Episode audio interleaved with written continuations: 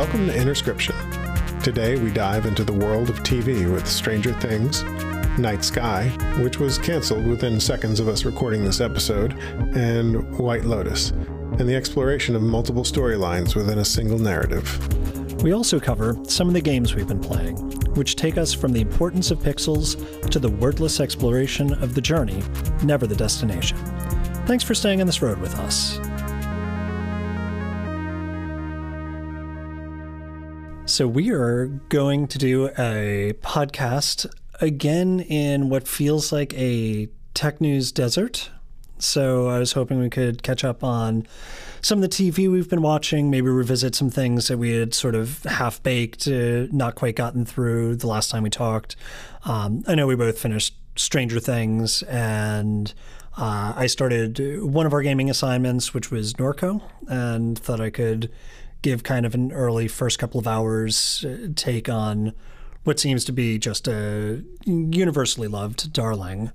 Um, you also have uh, Night Sky, still, we've been meaning to circle back on, and Peaky Blinders, which sounds very Victorian, so probably in our wheelhouse. Yeah, yeah. As is our as is our custom, we must have something that uh, was around the dawn of electricity uh, and certainly not in America. And see how it goes. I, I, love it. Um, yeah, I wanted to uh, tip off with something very brief. I, I, don't want to get too into it because I think I'm learning my lesson a little bit. I fairly savaged Westworld last week and gave the second episode of the season a taste uh, about a week ago. And I got to say, slightly growing on me. Okay. Moving up like from a two to maybe a three and a half which is hmm. not impressive. Again, my standards are very low, uh, but I kind of see what they're trying to do, and I think there might be a little bit more twistiness in store to make it a little exciting. So I'm gonna hold my final review and sort of work my way through the season, and maybe let a couple of episodes pile up so I can binge it and not feel like, ugh, that was a dissatisfying meal. Now let me wait a week for another one. Sure, sure. So we'll do that. Uh, Night Sky, tell me about it. Yeah, I I think that that uh, I definitely had your thoughts about Night Sky in my brain when I was uh, watching it um, all the way through, um, and uh, it uh, it is it is an incredibly slow boil. It is it is very slow. It is the kind of slow that um, doesn't really care if you're watching or not slow. Like I, I am, I am, I am blown away by how slow that show is um, relative to uh, what is actually delivered by the end of it. I, I sort of felt. I think it really kind of hit me. Um, trying to kind of say a bit spoiler light here, but there is that there is a uh, you'll know what I'm talking about. There is a um, problem that happens when the husband um, goes down there um, and something happens down there, but three quarters of the way through the the series, and uh, that's a real problem, not just for him, but for somebody else too. And he sort of just leaves and and uh, I mean I know he's busy he's got things to do but he uh, he uh, just we just need to move on with the story I guess and he's not nearly as concerned as I think I would be if that thing happened and, and having to write what what occurred there um, and it almost seems like he had kind of had to have this sort of coming to Jesus moment further in to uh, appreciate the gravity of what happened, um, pun fully intended there, and uh, and then go solve that issue. And so I I think that was the point at which I felt like this is more than sleepy. This is just a uh, like it almost felt like a dream sequence because there's just things I would care about in that show that other people are just not concerned with at all. Um, so anyway, that became a that was a bit uh, jarring. Um, I would say overall, I, the one thing that I would say, as much as I liked it, um, that easily could have been not a sci-fi show at all. There's so little, so blindingly little sci-fi in that sci-fi show that I mean, you can you can fill about eight minutes of it with sci-fi, and the rest of it was just a character drama about uh, folks of a certain age, and that's that's the that's the whole of it. Uh, so I think um, I don't know. I'm. Uh, I'm, I'm just uh, it was a it was a weird choice for it to be billed with such sci-fi. I mean, it's obviously you know I mean you know this in the first 15 minutes of it. It's the you know the the, the couple finds a, a space pod that lets them warp up into you know some off-world place where it's a room that they've obviously been to a whole bunch of times, and they have you know recliners and newspapers and stuff there, and they are treating it with such uh, normalcy like this this space pod is just a normal thing um, and uh, i think that like uh, but but truly, I mean, outside of you know some of the like last twenty minute reveals of that show and a couple of other small bits, I don't think that there's a lot of sci-fi in that. If you were to take that show and you were to swap it out like Goonies style, and you were to uh, take out the spaceship and put in, let's say, a pirate ship with uh, with some gold doubloons and some you know some skeletons instead of uh, space pod mm-hmm. um, and some watchers. Wouldn't that be exactly the same TV show? And you just wouldn't call it Night Sky. You'd call it night ship and it would be the same television show completely like you can so interchangeably take the sci-fi out of that show that i have a I have trouble having it be in the same peer group as a Star Trek or even a Battlestar Galactica or most of any or Westworld for that matter. Not even close to sci-fi as far as I'm concerned. Like I just felt like it was just this weird like vehicle for the drama of the show instead. Um, so a hundred percent. Yeah, it could just as easily be you know a historical fiction, Illuminati kind of mystical thing. Uh, ghost, uh, might you throw J.K. Simmons in an alternate dimension, perhaps that he steps through? Uh, that sounds like a great TV show. Somebody doing a whole lot of stepping through doorways into other places. Uh, so yeah, I think that's a really fair critique, and that's part of why the burn for me at the end is they finally potentially expand the universe a little bit to make a point of what it's all about. And I don't know if they're getting another season. I don't know if they necessarily deserve another season, but they just needed a tiny bit more sizzle is the mm-hmm. thing uh, because very little of it was sci-fi a lot of it was just these ancient doorways that you're popping all over and the secret society that is being very villainy to protect them. Yes, 100%. And certainly the uh, piece that I think, um, to, to, say a nice thing about it, I do think J.K. Simmons is is the guy. Like he does outstanding work. He's a great actor. He channels the material extremely well. Most material he channels extremely well. I enjoy lots of what he does. Um, I don't know about particularly um, I think that the the thing about the um, I'm uh, really trying to stay away from spoilers here, but there's a a, a, a early on emotional situation uh, with his wife that doesn't come to fruition until later in the show. He finds out about what was about to happen uh, later in the show, and so he comes to grips with that. And I think uh, I think it was fantastically written. I thought that he acted it incredibly well. Um, I think his uh, understanding of th- that character's entire life with this woman and you know their relationship over the years is beautiful uh, one wonderful job. I, I, um, I am really impressed. I am really impressed with with the acting chops and the and the that part of the story. Um, it's uh, very sobering you know stuff in in the beginning about you know just stories about getting old and, and what happens to, to folks, you know, as, as uh, their years uh, uh, wane on. But um, anyway, uh, good show. I, I think that that could, if you were to have tightened that up to a drum and turned that into a two and a half hour movie, I feel like you would have earned a lot more of your stripes. Um, that did not need to be stretched across that many episodes. And I know I say that about some shows sometimes, and I don't mean to make it sound like I'm just an impatient dude that needs all of his content, you know, at breakneck speed all the time. I, I do think that the acting portions in there that were marinating on the character development were good. Um, but truly, I mean, and I think some of it was really just in a lot of ways throwaway. I, I felt like there was just, you know, there's the the the guy that's in Newark. Um, the uh, Nick, his name is in the Yeah, in, that in they leave behind. Yeah, that guy. Yeah, that you could just throw him out. Like that that whole part of that storyline was useless. It never it never came to anything. It never did anything um, other than help the daughter a little bit understand what was going on. Um, a lot of the storyline around the daughter I thought was superfluous. I don't think that that really drove a ton home. I felt like it had so much to more more to do with their son um, and the tragedy around their son than it did with anything to do with the granddaughter. I don't I don't think that mattered a whole bunch. Um, you know, and like uh, you know, and the fact that they ran, you know, and then uh, I know the you know the piece with Jude and Jude trying to find his dad.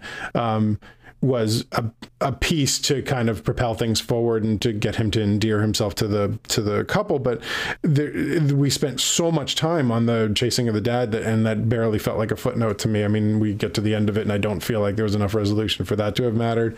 Um, all these pieces to me truly do feel like if you would have cut a ton of this out, you could have tightened this into a movie and it really would have felt great um, with incredible performances all around. You know, acting wasn't the problem, writing wasn't the problem. Um, a lot of fluff that did nothing by the end of the wrap is the problem for me. Um, so, you know, I, I wouldn't say not see it. I think just on the performances of Sissy Spacek and, and J.K. Simmons, uh, top flight stuff, they're awesome. I, I don't know that this was worth the whole running time, however. No, and it's it is a lot better when you can binge it uh, because that takes some of the sting out. If you can just run right the heck through it, yeah. There's a certain formula that I think they were trying for, and I do think it's an editing problem. You have all of the component pieces there, but there's this formula. Uh, Apple TV's Invasion did this. Uh, they sort of stammered around it, but it's. I'm just thinking of a recent example of this formula where you have four different families or four different storylines. Um, uh, what was the HBO uh, show recently? Post-apocalyptic, big freeze, uh, virus hits. Uh, we all like musical theater now. Hamlet. It'll come to me. Let me stick to Invasion. You know the show I'm thinking Yeah. of. I, I saw the first episode of the one you're talking Yeah. about. I don't remember. It now. also Sta- little- station station Station 11. Station 11. got it in two. Got it in two. So both of those, and it's a pretty common trope when you're dealing with this kind of fic- fiction where you're jumping through timelines a little bit, you're jumping through different core groups of characters that are on this adventure that is in some way connected to a central storyline, a central set piece, a central something. So in Invasion, it was kids, the military guy, the one family, all going all over the place and coming together on this invasion and being brought together by the end of that season to accomplish a goal. It felt a lot like Night Sky was sort of trying to do that, where they had this nuclear family, but they had Jude's storyline and Jude going off with the daughter and uh, Sissy Spacek to go look at this. And then you had the folks down in South America who had their own plot going. And they all sort of converged clumsily, and none of them really got the right amount of time. And, you know, to your point, in some ways they all got too much time, but it was sort of meandering and it wasn't particularly focused to develop all of those characters outside really the core of JK and Sissy, like their insular unit as a couple aging, you know, through the years, dealing with this personal tragedy. You know, that part was fairly, very well worn. But the rest of it, like you said, felt forgettable. And I think it could have been tightened up. You could have done a little bit more to make you care about some of those other characters for more than just the ultimate showdown where they were all going to coalesce around this one event. And so, yeah, it'll be interesting to see what they do, to see if they have more in mind. If, like so many things, you know, it's part of a three season arc, and this is just kind of clumsy exposition that they had to get out of the way to really hit a pinnacle. Um, You know, it's uh, funny, it's not on our agenda, so I'm gonna kind of throw it at you because I think it's interesting for this story point. Uh, White Lotus. I, You went through it. I gave it a solid five. I think uh, you know, uh, Steph and I watched it. We enjoyed it. We didn't love it. We didn't hate it. It was sort of blech. Um, I know you felt a little more passionately about it, but I think in some ways it suffers from very much the same flaws.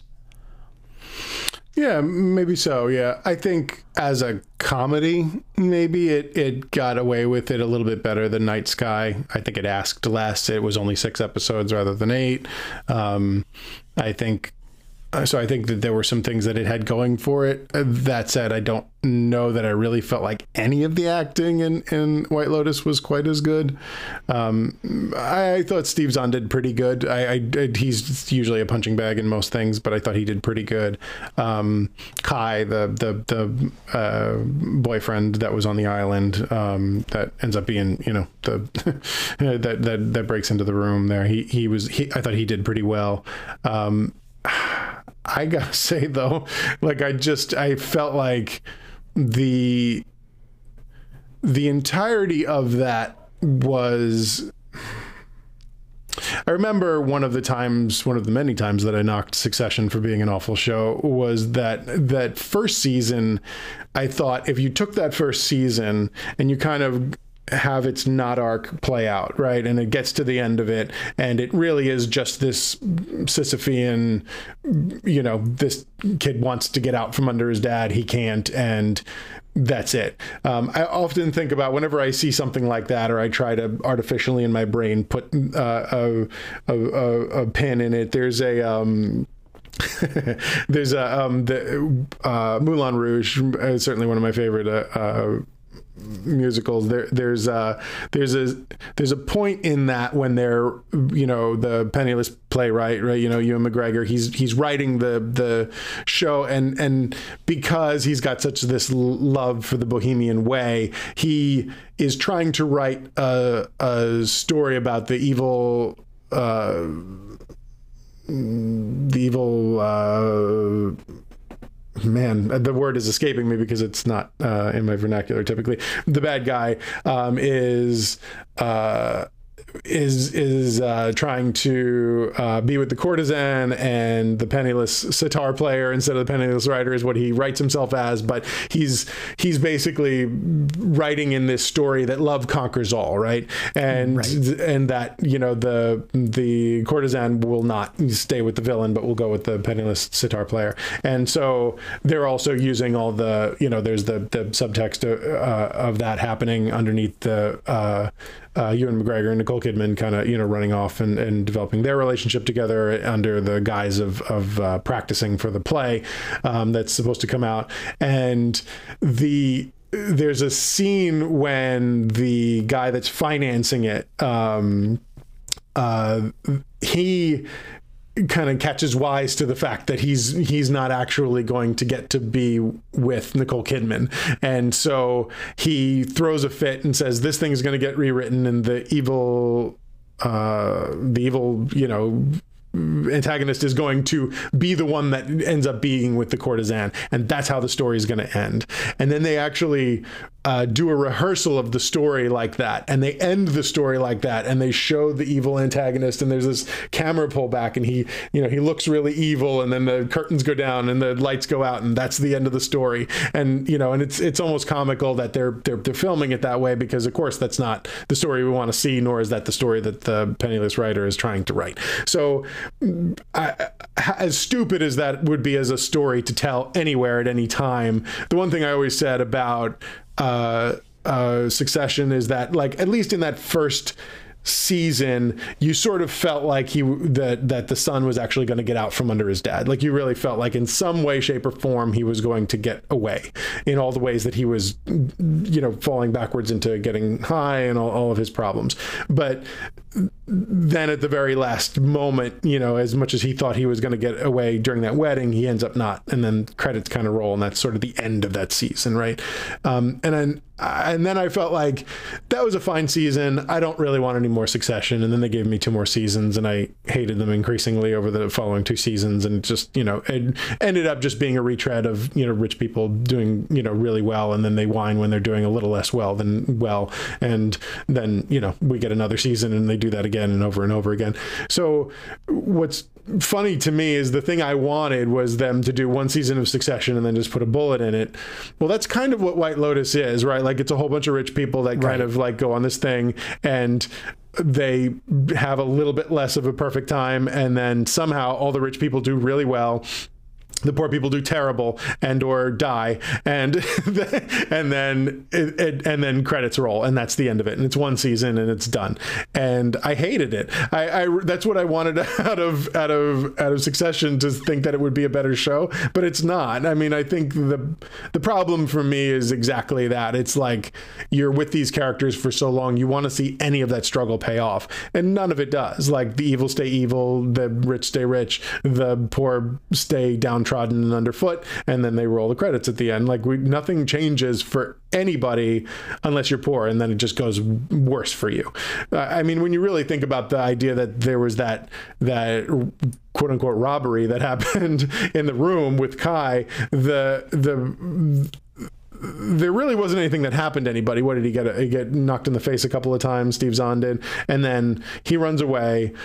The the the way that that resolved itself, they got all their property back, even though they didn't need any of it, right? They they got all their property back, including the stuff that was stolen and the room being comped. So they actually got more money there than when they started. The entirety of the family unit pulls together and becomes a closer family unit than they ever have before. They're a, a, a, a more developed and, and, and excited, you know, to see each other family than they were at the start of that uh, because of this robbery that didn't really happen. In the meantime, that guy loses his job and is, is is not able to afford the lawyer that was actually going to fight against the rich people. And really, and that that just happened over and over and over and over and over. The the newlywed couple, she actually gets broken. Her entire spirit is broken. She has to just be good and listen because money matters and nothing else. And everything that happened in that show, like anybody who tried to buck against the system, anybody who tried to do something out of something. You got the the the kid that was in that family just wanted to go, you know, splashing around on the boat. And the only way he could do that was literally run away from his home, and was to do that. The the spa um, uh, woman that was helping the other woman, the, the kind of dicey woman there, she wanted she wrote up her business plan, was constantly, you know, patting this rich woman's feelings over and over again, uh, all to find out that she's just going to get a wad of money and it won't be anywhere near a business plan, you know, worthy amount of cash. And then she's just riding off into the sunset while the rich lady has a relationship and gets to go off to Aspen and do all that. Um, the Kai is, you know, this oppressed Hawaiian native that loses his job and can't have a lawyer anymore. Um, Armand is a recovering addict that is driven to absolute insanity and gets murdered. Like anybody that was anything other than the rich elite uh, had a terrible time and had was worse off than the beginning of the show. But anybody who was at that level only did amazing and was more amazing at the end of it than they started. That was the story, and that's the story of Succession. That's, the story here. So it might just be my personal baggage that I would hope that that isn't just how life works. But if that's the way that these stories are going to be told over and over, then I'm sure I'm going to hate all of them. But that's I, I felt like the the problem with that. Uh, I think narratively, whether you're talking about Night Sky or you're talking about White Lotus, when you're bouncing between various you know groups of people, you have an opportunity to tell me why we're bouncing through all of them with the understanding that you're either going to pull them all together or some big event is going to pull them all together or something is going to happen that is important. But when you think about it, that didn't even happen in White Lotus. At least in Night Sky, everybody pulled together for the one event, albeit we took way too long for not enough action at the end of that. But with White Lotus, they were just all noodling around with their, you know, fancy breakfasts and their fancy dinners and their fancy cocktails. And then they got on the fancy plane and went home. And, you know, and, and all the rich people did great and all the poor people are very sad now. And, and then the credits roll. Well, so yeah, I mean, I think there's there's a message there. It may be a, a little bit on the nose. a little bit on the nose. Uh, you know, the insolubility of wealth. That uh, you know, if you're rich enough, you can burn the place to the ground, and then get on your plane or your PJ, as we might call it, and fly we home. might call it. Uh, so all of that is a fantastic way to get into something that I think we both really enjoyed, which is Stranger Things. And what a great segue with Stranger Things because that's another one that actually had very disparate families and settings and groupings of people with totally different parallel story threads going. With absolute necessity as to why, with a rock solid precision, whether you are here or you are in the upside down, we are coordinated. We are doing this on time. We are flashing the lights at the right time. And all of the stories come together with such precision. Uh, Such precision. let me get this one bit out of the way because I was really feeling this. Uh, so, Stranger Things this season was a season in two parts with a relatively brief hiatus, I guess, uh, a month or two between them. So it wasn't like a few weeks, yeah. yeah, I, I'm not even sure what the thinking was, but the really jaw dropping thing, I think it was what, six episodes in total? Or seven episodes. So it was right. like four Maybe six, episodes yeah. in the first part. But the second part was only two episodes, uh, big old air quotes when I call them episodes, one of which was an hour and 40 minutes, and the other was two and a half hours, Two and a half hours. Hmm. which those are not episodes, those are movies. Those are Those are movies. straight up movies. And so binge this show is what I would say and Mm-hmm. pause and piss when you need to and don't really worry about the runtime because they're just like any other episode. You're just going to stop when you have to. They just did not feel that there was a place to have a natural stopping point in those last two episodes, I guess, which uh, agree to disagree. Uh, you know, I think the biggest thing that I would say is like all of their other seasons, there was an extended coda, an extended Eye of the Storm, which they've done in every one of the seasons where everybody's happy for a minute and then we pan out and more doom this way cometh. So, you know, I get that that would have been a very unsatisfying episode on its own because there was so much to wrap up and tighten up and bring everybody together. But I think they could have done that a little cleaner. Zooming out, though, I've got to say, I was a little skeptical going into this season since, uh, you know, talking about Night Sky, Stranger Things, the two things that we don't get a lot these days, and we had a lot in the 80s, which is where Stranger Things takes a lot of its inspiration, is shows with children and shows with old people, or movies with children and movies with old people. You mentioned Goonies as an analog to Night Sky, which I think is fantastic. It- you know, uh, Cocoon, but also Batteries Not Included, involved a lot of older people and you know tiny little robots flying around, making their lives better. And we had these things. We had ET. We had all of these. It, you know, which is a horror movie uh, featuring children that was uh, really chill, chilling.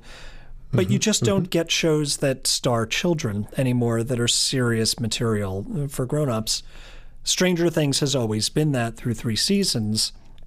However, all of the actors are now in their late 30s to early 40s playing teenagers. So, Yes.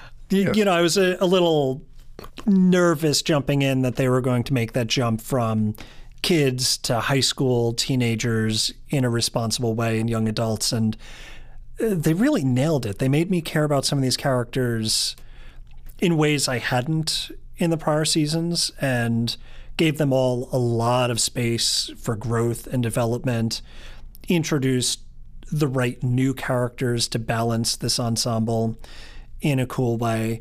Um, you know, I think the last time we talked about this, uh, you had mentioned Vecna a little bit and taking the big baddie instead of something that was ethereal or mind controlly or you know the Demogorgon, and making it human, making it almost like a, a Freddy kind of uh, you know throwback to this sort of like relatable metacognitive uh, character that could talk and terrorize and have his own motivations.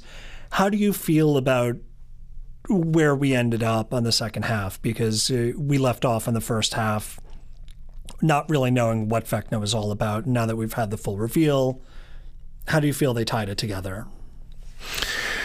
I think they did a good job uh, tying it together. I, I'm going to say that I was a, just a touch um, touch exhausted that they uh, decided to continue to nest uh, the the the baddies. So we started with the Demogorgon and the Mind Flayer, and then the you know, and now Vecna, and how every one of them is connected. Everyone is you know like a piece of the next one, kind of coming in, coming in, coming in.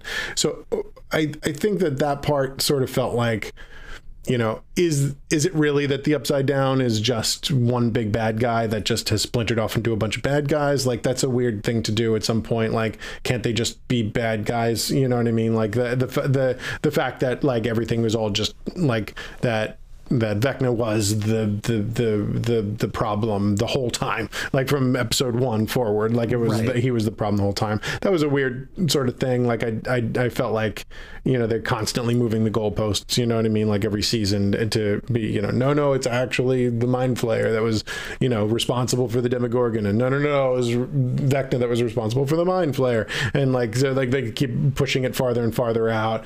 Um, so that part was a little bit weird. I do think that there was a personification of the bad guy now, as opposed to just being a big CG scary thing, um, and that's that's cool because it does feel like you can have a motivation now and something you can identify with. Um, it did make sense too. I think the way that they told his story um, and why he's as angry as he is, I think was good. Um, I think they could do a little bit more with that with him. I think maybe you know we'll see what they do in the final season, but um, there was a great kind of the end of the first half of season four, you know, when they kind of do the big reveal with him and who he really is and where he came from. And I think that there's a good, I, the storytelling there is top flight with the, with the, uh, uh, with Nancy being there and kind of, you know, seeing what was going on. And then, uh, 11 learning about that, you know, with, with her, you know, being inside of the Nina pod and stuff like, Great montage, and like, yeah. yeah, outstanding. Like uh, put like weaving those two, two together. It's not fair to this show because it it, it feels very uh, silly and big and dumb and popcorny sometimes. But uh, the craft of that show, not even just in the rendering of like how quality it is on screen, but also the um, just the cleverness of how the story is told. Sometimes that was a great example of that. Um, really, really got to give them a ton of ton of credit there. Uh, I, I I really um, you know I mean there's that Cole, uh, uh, Kate Bush song that everybody's you know endlessly replaying on Spotify now, and um, that that whole scene was amazing stuff in the graveyard. You know in the first half of the season also, and um, really good. Um, uh, I talked to uh, a friend of mine yesterday, and uh, the the uh, scene with Lucas when uh, you know some of the end stuff was happening, um, and I'm trying to stay spoiler light on this, but um, where he's kind of upset about something that's going on. There was a terrific amount of of acting, like real acting, he was doing. You know what I mean? And how sad he was about what was happening in real time. Did fantastic job there. Um, I did see a note, uh, not to move too far ahead, but I did see a note that the Duffer Brothers have already committed to a time jump for next season, for the final season, season five, um, because they just have bold faced acknowledged the fact that everybody's getting, you know, That's right. not freshman age anymore. it's a little. There's only so much that make up, and you know, st- I mean, a couple of them, I would say, Will and and uh, Lucas, both of them look way too old for fresh. Like, I mean, they're, you know, I mean, I've seen some, you know. Early development in teens before, but mm, like they they look like seniors or even college kids. Like they look much older. Like there's you know there's Yeah, nothing to no, do there. they're Cracker Barrel, dude. First thing in the morning, 7 a.m., they, they're there with, with their newspaper and their scrapple. Like, there's, they are. That's right. And their cranberry juice. So they they've got everything they need to get through the day. uh, so Yeah. they're opening up their little pill cases and That's it. putting on their readers to order the same thing they've been ordering for the last 30 years. yeah, that's true. Yeah, they, they, they, uh, several of them. Yeah, it's, it's, you have. I mean, they don't have a choice now. They have to time jump it. So um, they did also say they're going to dive directly into the story. Um, so there's not going to be a whole bunch of preamble in that final season, which I'm also happy about. I don't think we need to, you know, waste a whole bunch more time explaining anything because you know the upside down is here, and you know, and and uh, you know all that, and like we can just kind of dispense with that.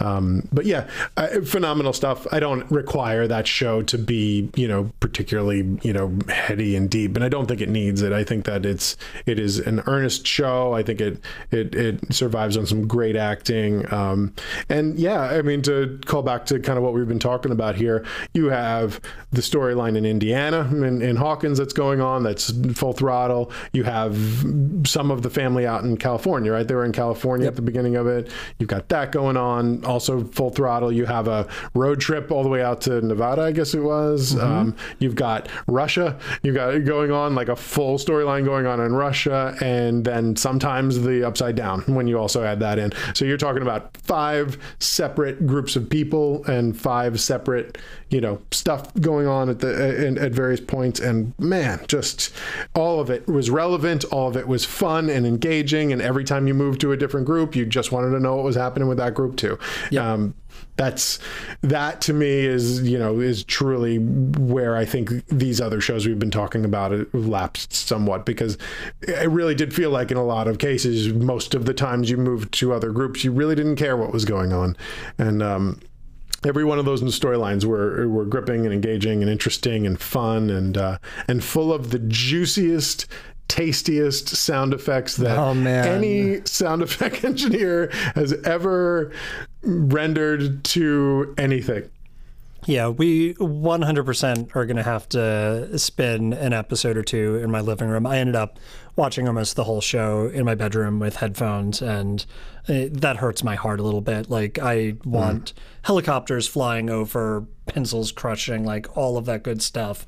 Uh, they love sound design uh, which has always been the case. It's not just that the soundtrack is very synthy or authentic to an 80s synth soundtrack, it's that it's also very fresh.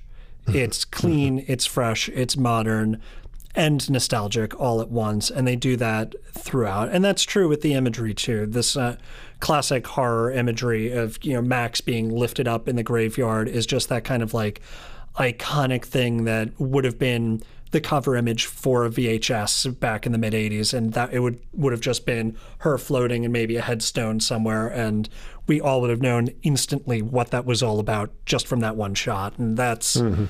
so beautiful to have that kind of craft going on. Yeah, I can't say enough good about it again other than the last two episodes being unbalancedly long for episodes. Mm. But again, it's Netflix, and if you can watch all of it whenever you want, does it really matter? Sure. In the least. Sure.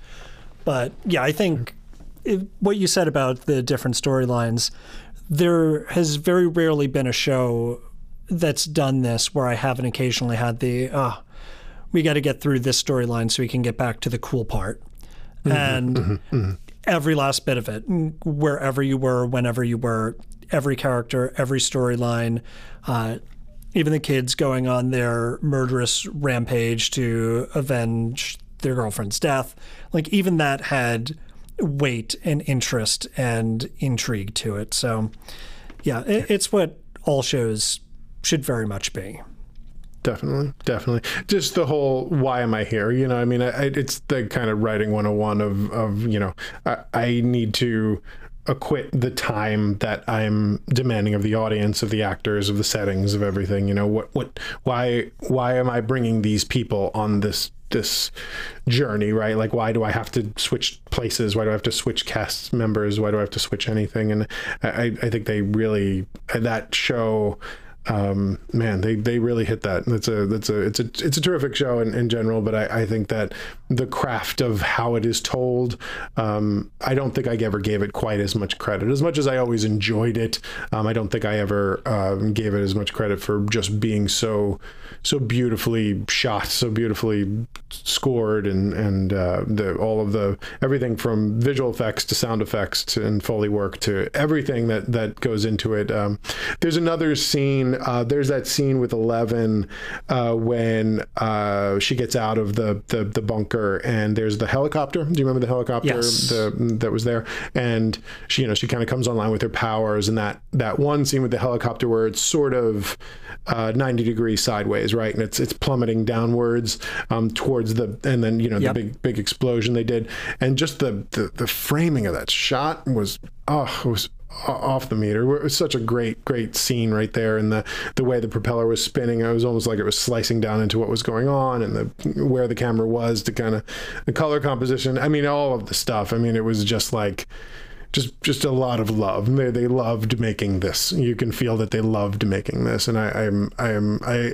It's hard not to love it with them, you know, unless it's truly a a, a um, genre or even you know an execution that that uh, you know in the case of two and a half hour episodes. But um, but yeah, it is uh, it is it is it is easy to get swept up, and I, it, it should absolutely be the tentpole that it is. I, I, I liked it very much. I'm glad to have watched it.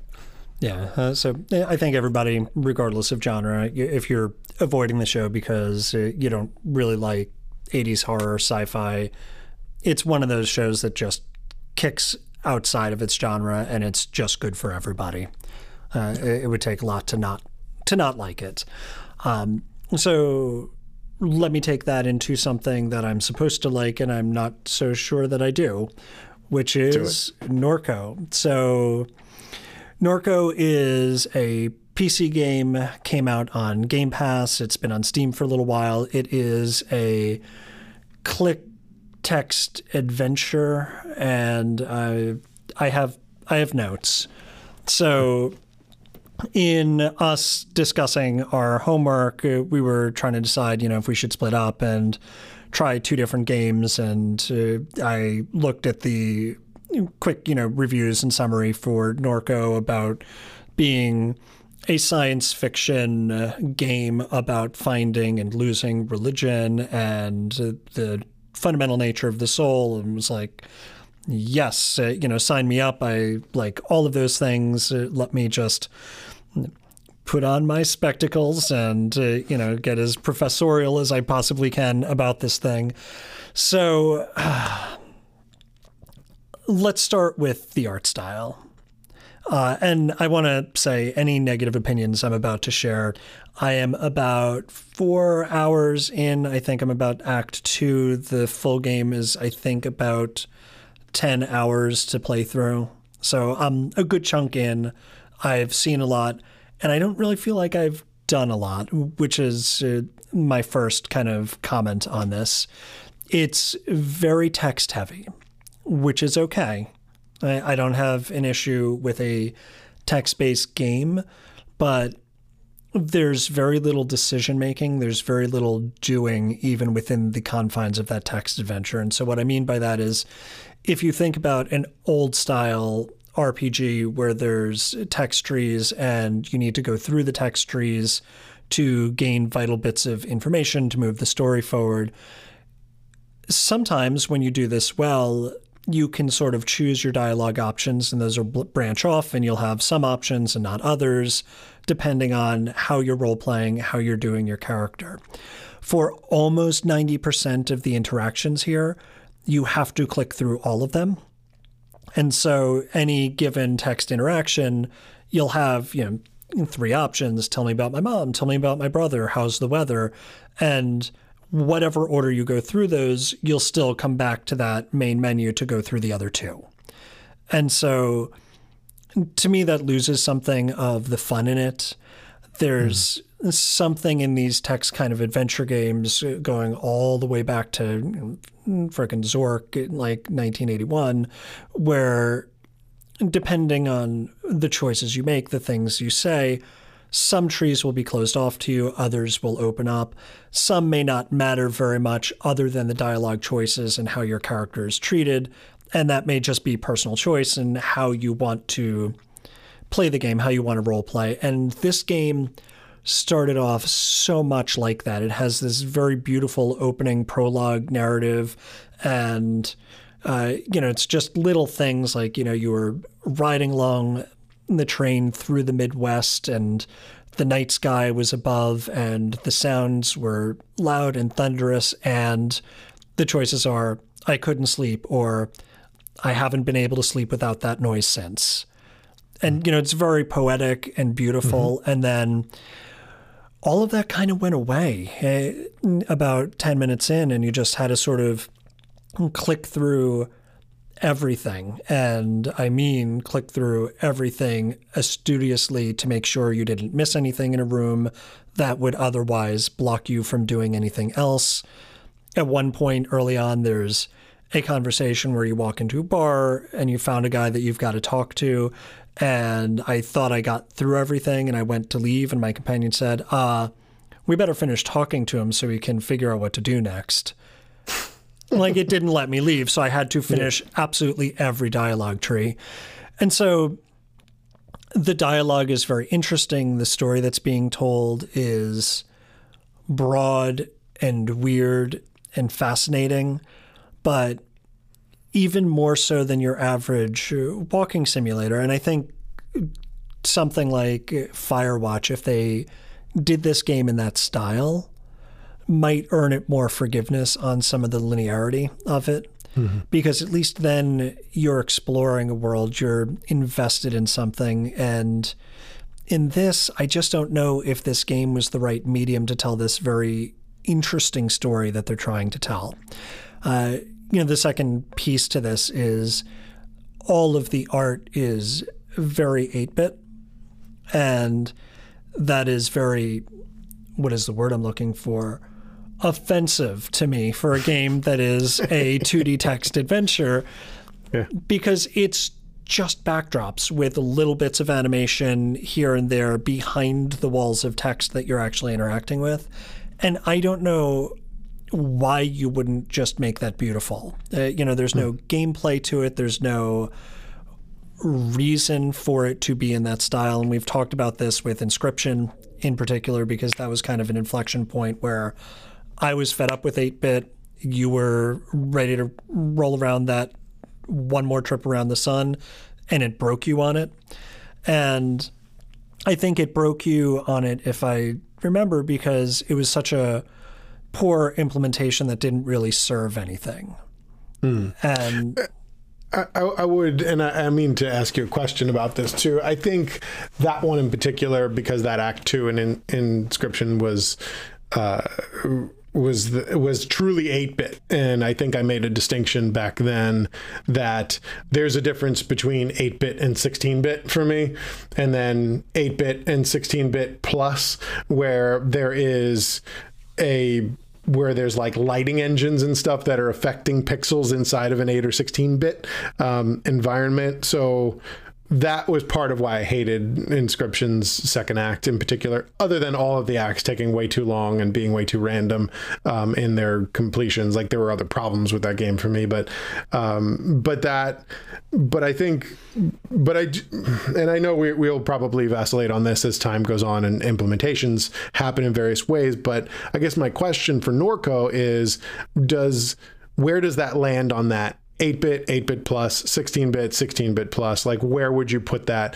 Uh, throwing out examples like Dead Cells, right? Which I think was uh, quite a beautiful uh, version of pixel art, right? And I think that was closer to a 16 bit and more like a 16 bit plus because there was a lighting engine behind it. Um, there's another one that I actually just uh, got on Steam sale and I have not played it yet, so I can't speak to it. But uh, Dark Light isn't one that actually just came out. And if you look at some of the YouTube videos for that, that's like a 16 bit plus looking uh, game. So I, I feel like there's a good stylistic version of that. Um, and so where would you put that in the spectrum for Norco? Uh, I, I, think I would probably have to put it on. Stock bone standard 16 bit, if I'm trying to remember accurately and be fair to those retro consoles. There's not a whole lot of parallax going on. A lot of the art is very pixely. There are a couple of items that look straight out of NES Contra uh, in terms mm. of overall graphic.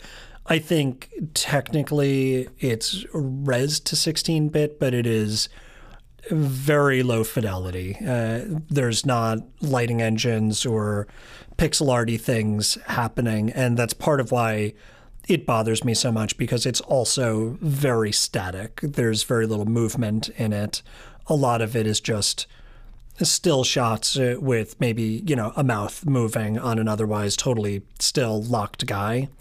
And I don't know, man. Like, you could have done this in a graphic novel style and had really beautiful hand drawn artwork for the few scenes that you needed.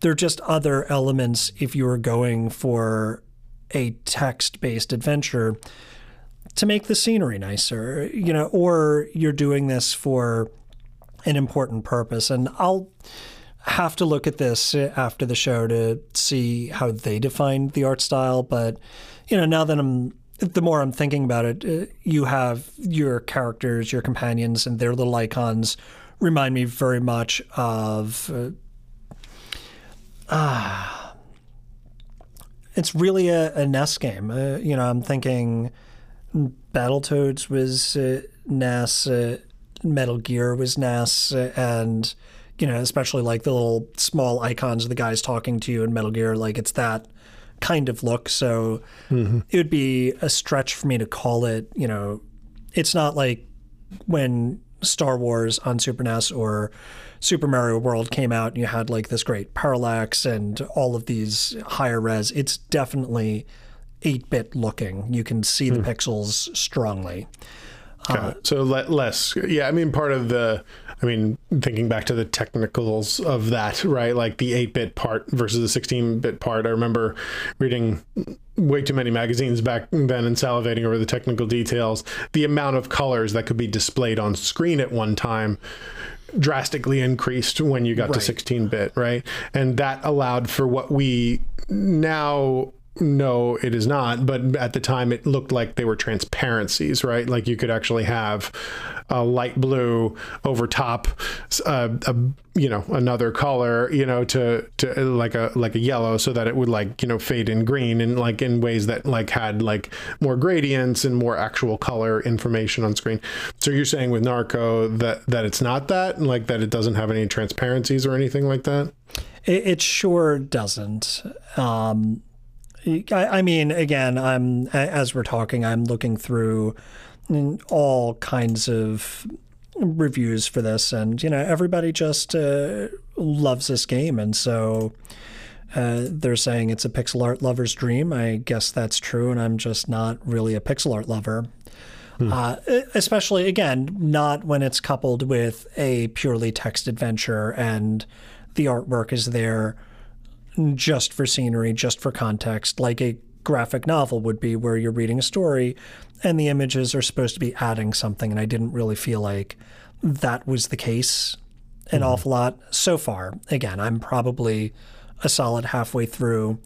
Uh, there are some light gameplay elements uh, where, uh, you know, at one point you're acting out a puppet show, but the gameplay element doesn't really have anything to do with that. You're steering this boat around a bayou, and it's almost like Asteroid. It's line art at that point.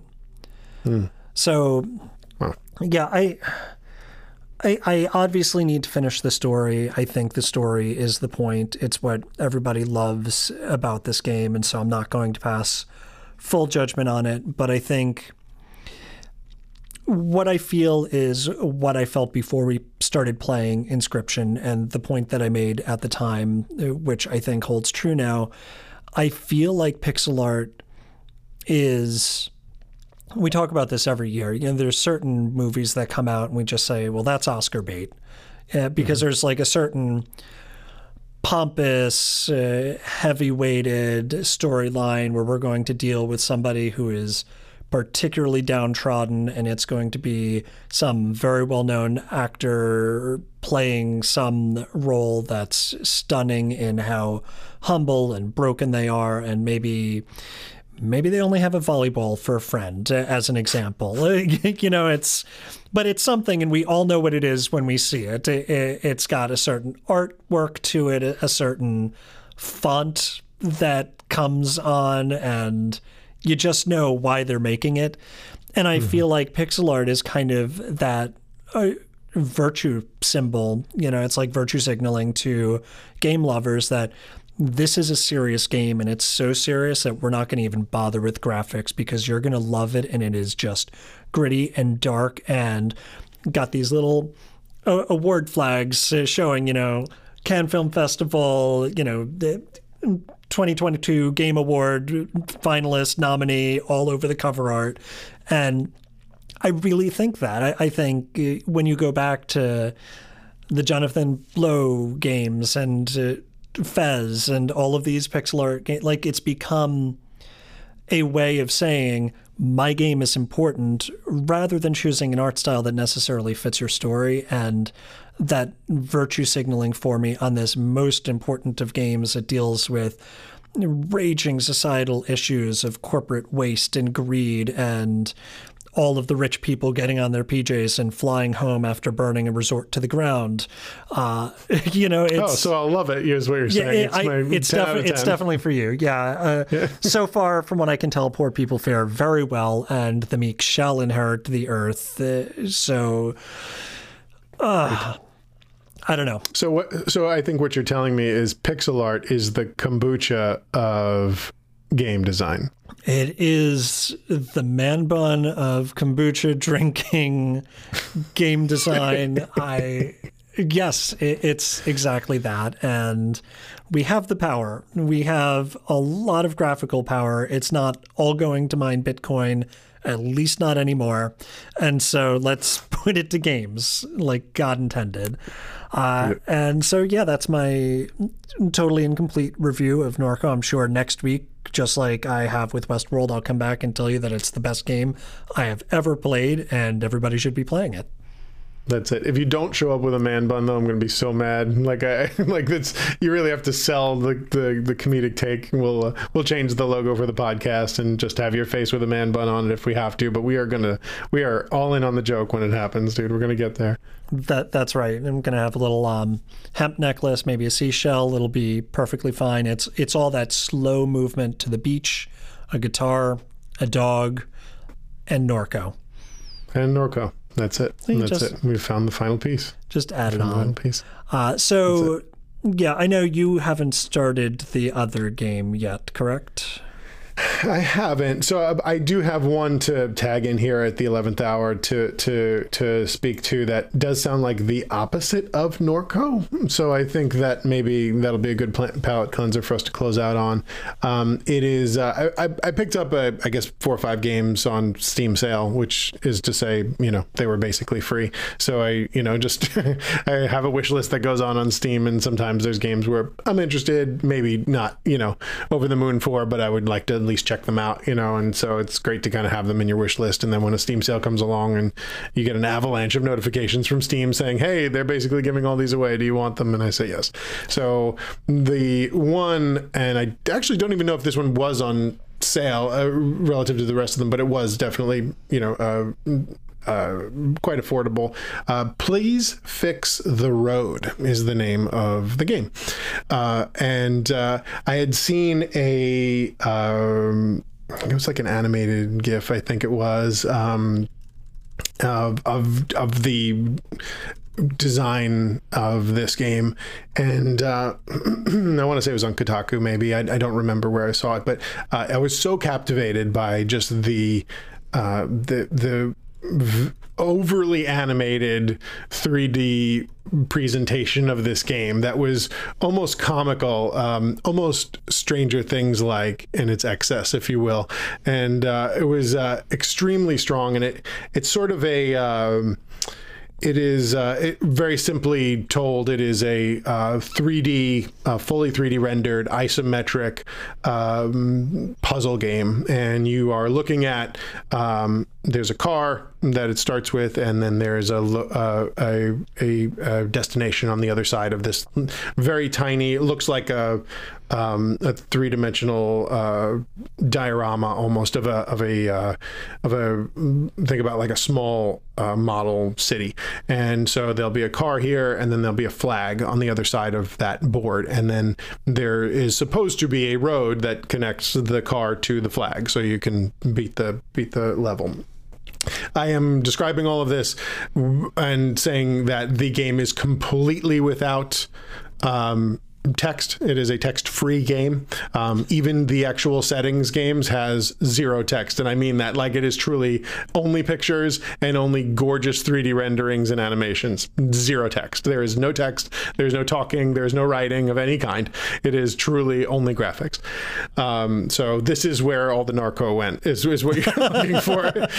so if you just pour half a bottle of this into your Norco, I think it is game of the year. But um, so the and the goal is to get the car to the flag. That's all you got to do. And so invariably the first level there's or second level or whatever as they're tutorializing it. And again they have to tutorialize it visually because there is zero text and zero audio. There's nothing uh, not zero audio but zero voiceover rather um, to to explain anything. So you literally have an icon that shows how many pieces of a road or how many pieces how many bombs to blow up pieces of a road that you have. And you have to use that amount of pieces in order to create a path for your car to go from here to there. And when you do that, as soon as you're done, the entirety of the map uh, rolls in on itself like in um, Inception. Like it just it, it does this huge, totally unnecessary animation and and rolls the, the, the whole world away. Changes the time of day in in real time, like real time lighting changes the time of day. The car that you actually got to the flag gets booted off off the screen and flies in, into a fiery wreck, and a brand new board is created and a totally different puzzle. And then you have to do that one. And now this one might be you have a couple more pieces, or now you have to destroy pieces instead of add pieces, or do destroy and add pieces to make it. Um, then another one will be for a boat, and you have to get a boat down a waterway instead of a car down a road or whatever. Um, in any way, in any case, um, really only maybe you know half an hour into it or so, if, if that. I you know, and I, I replayed some of the missions to kind of get a better feel for what they were doing, try to understand some of the options and stuff. Because again, as I've driven this point, point home too much about this game, there is no text and there is no voiceover, um, so it, it's almost a little bit obtuse in that way uh, that you sort of have to pay attention to what it is they mean for you to do at, at points. So it did take a couple of minutes for me to kind of catch it. So the UI isn't rock solid and perfect, but it's enough that you can catch on here in just a couple of minutes. Um, boy, it is uh, a ridiculous amount of fun. It is a ridiculous amount of fun. It is is really a great little bite size. Jump into a couple puzzles and jump back out, um, and just uh, enjoy this. Like uh, it feels. I, I, don't actually know what other platforms it's on besides Steam, but it totally feels like you could do this on mobile. That would be a great little mobile game. Um, the rendering required uh, at some point probably would have made me think that you don't want to do this on mobile just because of the graphical fidelity hit but at this point you know phones are so powerful i don't i don't know that that's really a deal breaker anymore. Um, would be a great lean back on a console. Also i would love to to sit out in the living room and mess around with you know th- these little puzzles that I could just pop in for 10 minutes. Uh, you know shameless plug for Xbox Series X quick resume so you can jump in and out of that you know pin it to your quick resume and jump in do a couple puzzles jump back out. That would be a fantastic use of this game. Um, but really highest recommendation please fix the road is the name of the title and I uh, absolutely I just over the moon gushing about it just because I think it was it is a very simple idea um, that is so ridiculously overwrought that uh, it really just captures your your your your brain because of how beautiful it is that they what they created. So I just went feverishly looking for when this will be available on Game Pass and consoles, and uh, that does not look like that's in the cards. It just hit Steam and it's going to stay there, a couple other stores for a while. But very interesting, it was a Flash game in 2014.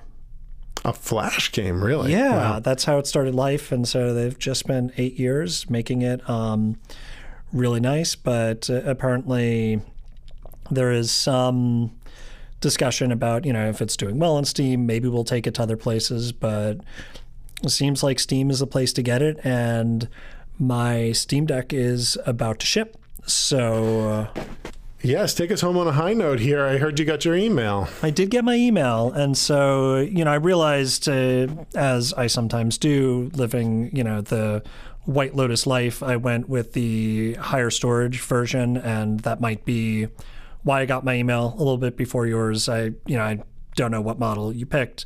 Storage is kind of nonsense anyway on these things since we're mostly streaming from another machine for higher sure. powered stuff. But I mean, unlike Apple products, it wasn't like, well, if you get the higher storage one, it's a thousand dollars. It was, you know, five hundred instead of four hundred dollars. So it was like all very reasonable in pricing. Sure.